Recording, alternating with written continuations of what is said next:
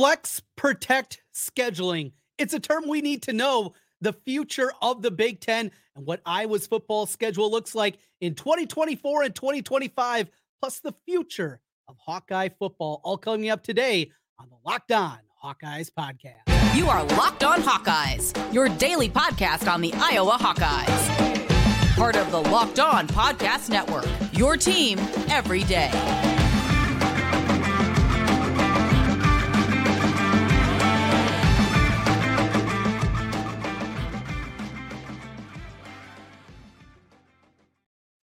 Welcome in once again. I'm Trent Condon, and this is the Locked On Hawkeyes podcast. Thanks for making Locked On Hawkeyes your first listen every day. We're available wherever you get podcasts. You can also find us on YouTube. While you're there, make sure you hit that subscribe button. Helps us get in front of more Hawkeye fans. Today's episode is brought to you by Bird Dogs. Go to birddogs.com/LockedOnCollege, and when you enter the promo code LockedOnCollege, they'll throw in a free custom Bird Dogs Yeti-style tumbler with every order. We're in my Bird Dogs here today and feeling good as we talk about some of the future of Iowa football. Obviously, a huge upcoming season for this Iowa football program and the team. What they did in the transfer portal is something that you everydayers know. It certainly got me very excited about this team, what they can be, what they will be going forward.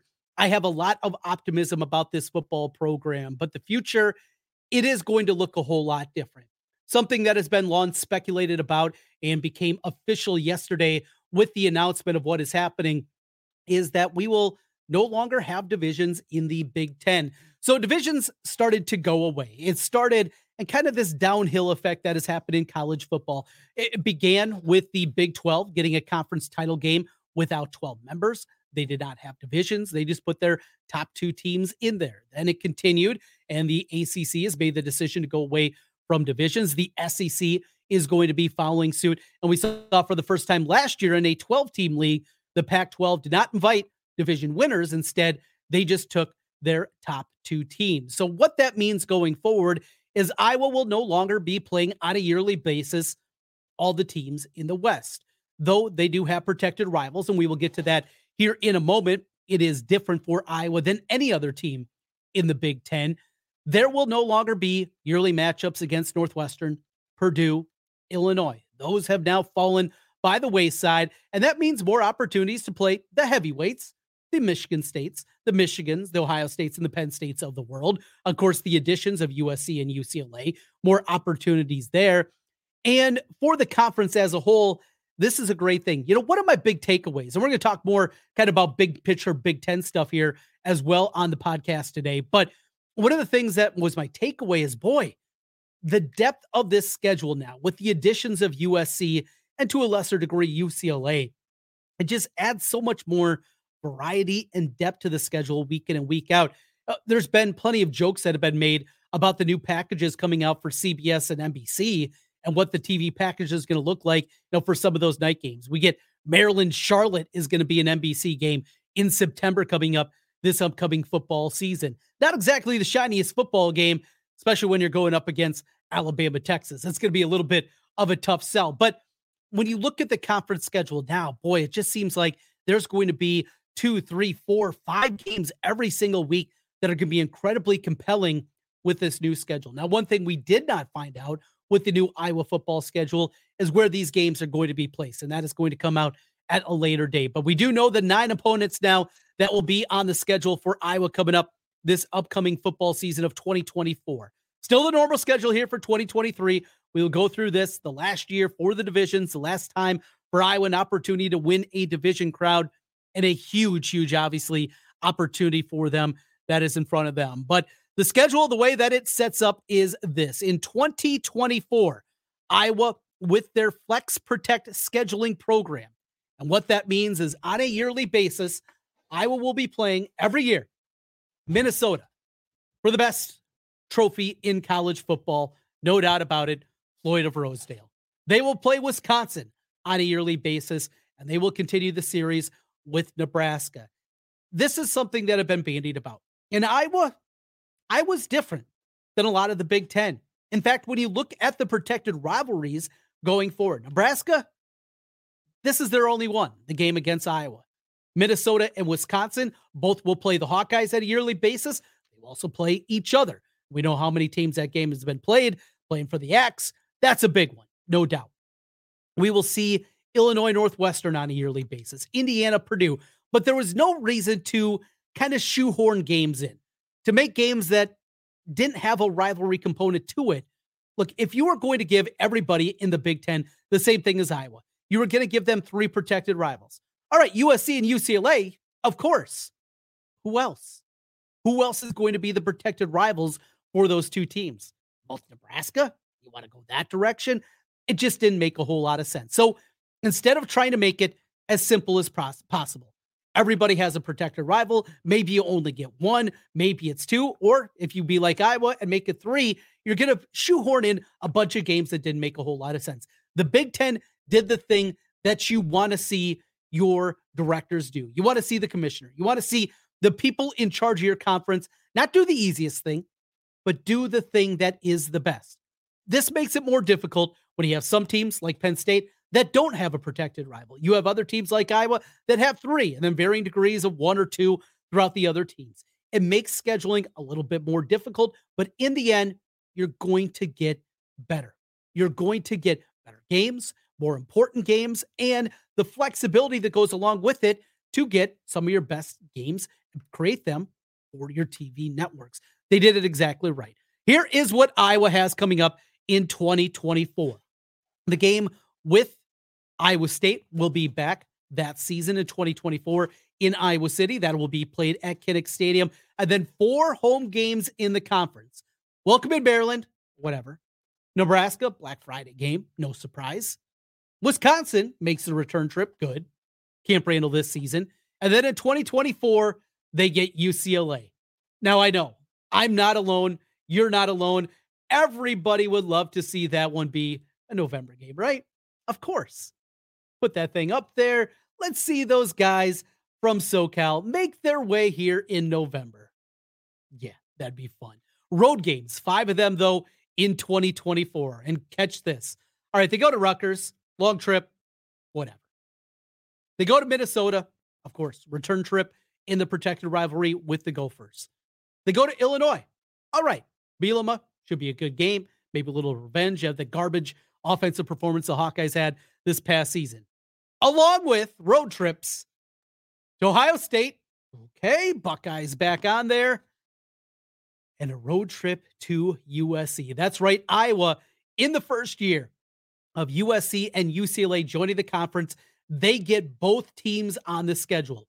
Home game against UCLA, a road trip to the Coliseum to take on USC. And I will tell you when we find out the date of that one, it is circled. And I know I am not alone. Make your way to California. Another one you kind of hope maybe is a November one. You know, weather's getting a little colder. How about a trip out to Southern California? Go to the Coliseum.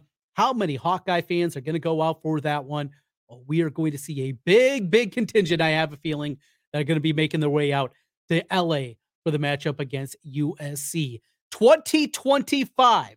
Again, it is not just strictly home and homes or a back and forth. There is flexibility in this schedule. Well, let's finish up. 2024, Iowa mentioned the matchup against Iowa State. Iowa also that year will have another home game in non-conference play against Illinois State and against Troy of the Sun Belt. Pretty good Troy team.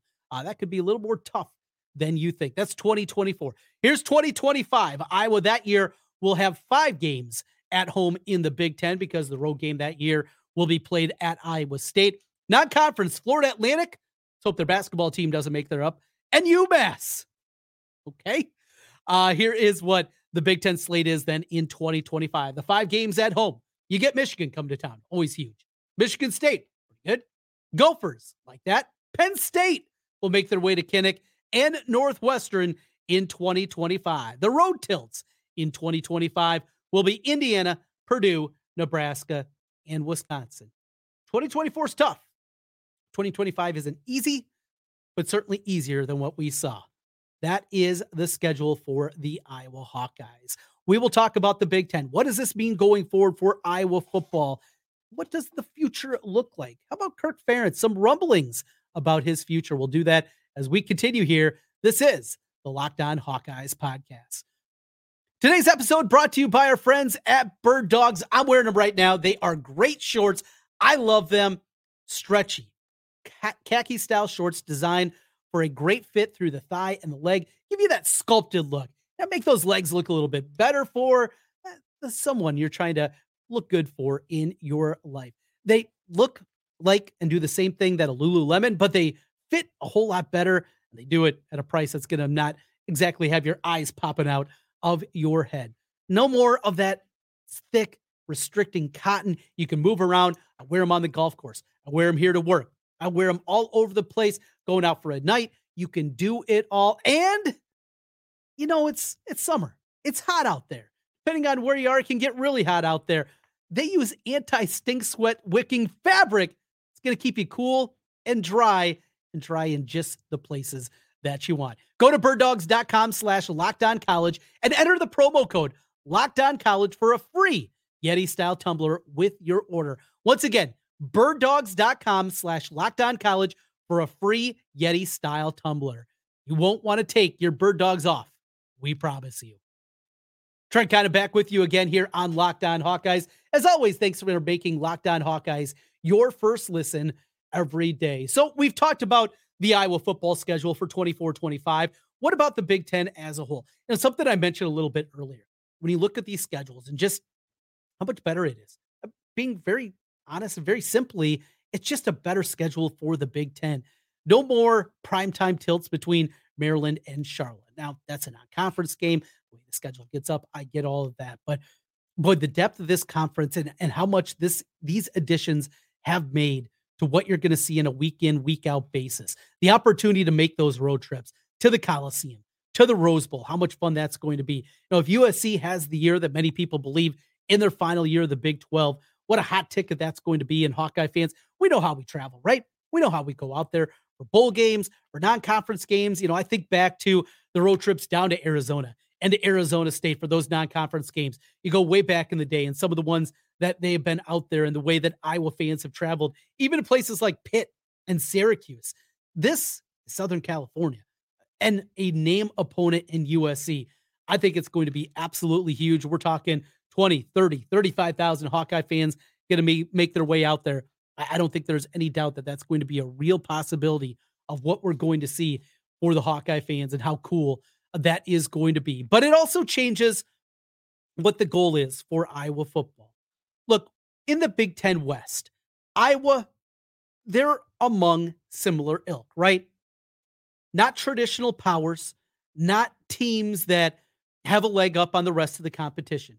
The divide in the East-West, we know, yes, the East has won the conference crown every single year. Doesn't mean that Iowa and other teams have been very close in that championship game. There's also been blowouts going, and we saw Iowa do that, but the opportunity against Michigan State, close calls that there have been. You know, Northwestern for a while, a couple years back, they had Ohio State on the ropes in that Big Ten championship game. The gap has not been as wide, and when you look about cross divisions in terms of win-loss record during the regular season, the gap is not as significant as many of the national media would like us to believe. But ultimately, the Big Ten West has not been able to get it done, and it's led to a lot of the questions.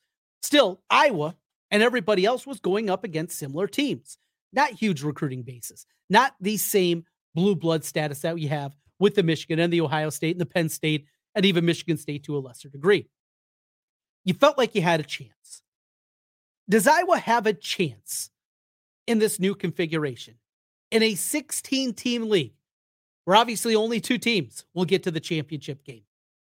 In a 9-game conference schedule, and yes, a lot of teams will be playing each other, and there'll be plenty of times. At minimum, you're going to have to go 7-2 to get to the Big Ten championship. That's at minimum, and that's to have tiebreakers on your side. And the chances of that happening very often are not very high. That means you got to go 8-1 or 9-0 to get to the championship. It just looks a whole lot different. The difficult spot that I was going to be in to get back to the championship game, it gets that much more difficult. In the past, yeah, when you were in a 10 and 11 team league and being one of the top teams, it was different. Now with 16 teams in there and only two teams getting the championship game, boy, it's going to be an incredibly difficult path for Iowa football going forward. And what is that path going to look like? Is it going to be Kirk Ferentz? You know, this has continued to be out there. It's a question that we have talked about and brought up a bunch here on Locked On Hawkeyes. Is how much longer is Kirk around? This season, Iowa went all in as I thought they could possibly go in the transfer portal, bringing in 8 new additions, helping out the quarterback spot and the wide receivers and the tight end with Eric Gall and going out and getting an all ACC linebacker. And they're still sniffing around and trying to find another cornerback to come in for this season. Iowa went headfirst into the portal this year. And it leads to the question, is this Kirk gearing up for one final go-around? Is this understanding the new reality of the Big Ten, the changing, not just that's happening in the Big Ten with the additions of USC and UCLA? It is certainly not a hidden fact that Kirk Ferentz does not like traveling to the West Coast after the performances from his teams at Arizona State and Arizona in the past, and we've not seen another game scheduled since those games are out there. We know not his favorite place, a 16-team Big Ten, no more a Big Ten West, that maybe this is an opportunity for Kirk Ferentz to ride off into the sunset. You couple that with a new athletic director that'll be coming in with the departing Gary Barta, with what was put in for his son, Brian Ferentz, and then maybe how untenable, even if I was successful this year, that situation is with your son as the offensive coordinator. 25 years on the job, a nice round number as he hits his silver anniversary. All these things, the confluence of events coming together, does this mean that we are seeing the end of days, that we're coming up to the end of Kirk Ferentz? I can see it. I can buy it. But then you come the other way. If this is that successful year, if they win another division crown, maybe they pull the upset in the Big Ten championship game. Does Kirk want to walk away from that? He does have his son with him. And if Iowa has the success that I believe they're going to have offensively this year, and there's going to be the success on the field, is he willing to walk away from that? Knowing that, hey, we've adapted again. And what's he going to do? You know, I remember hearing the story of Kirk back in 2020. And when everything was shut down, he tried to start a garden. And he didn't like it. What's Kirk Ferentz going to do in retirement? This is not a guy that you hear about on the golf course like Hayden was, banging it around. I don't think he has a whole lot of hobbies outside of eating ice cream. So what is Kirk Ferentz going to do? He's still very spry, moves around well. We're not talking about, you know, a geriatric coach out there that can't get around, has got to sit in a golf cart all day. That's not what it is. He loves his job. I think he loves so many parts of it, being on the field, molding young men. There is still a part of him that absolutely wants to do it. And if the successes are there, we don't want to shove him out either, because who's next? We don't know. We don't know who the athletic director is going to be. We don't know who they are going to want to bring in. Remember the last time we went through this 25 years ago, Bob Bowlesby at the time, he wanted to bring in Terry Allen. What a disaster that could have been. Some of the other names on that list didn't go very well. Yes, we all point to Bob Stoops, but that was no sure thing. And Oklahoma came in and gave him the offer. And Iowa said, we are going to interview one more person. That person happened to be Kirk Ferentz. And before Bob Stoops was even able to be offered the job, he already accepted the Oklahoma job. What could have been? We want to go through it again. Kirk's still breezing through, and he's still willing to do what he did this season in the portal. I'm not so sure that's a good thing. Wrapping things up on the other side here of the Locked On Hawkeyes podcast. Big changes coming for collegiate wrestling. That's right. We got some big changes on the horizon. We'll talk about that as we roll through. This is the Locked On Hawkeyes podcast. Trent Condon back with you one final time on the Locked On Hawkeyes podcast. Thanks for making Locked On Hawkeyes your first listen every day. Every Dayers coming up next week on the show. A lot of recruiting going on. Big weekends for Iowa football. There's camps happening. There are offers coming out. And normally the month of June, that is the time that Iowa football has their class pretty well settled. This is an incredibly important time, that big recruiting weekend. Their biggest one is coming up in a few weeks. We will talk about that and a whole lot more. And it's been over a month now since Iowa has received a commitment on the football field. That's something that's going to change with more offers coming out.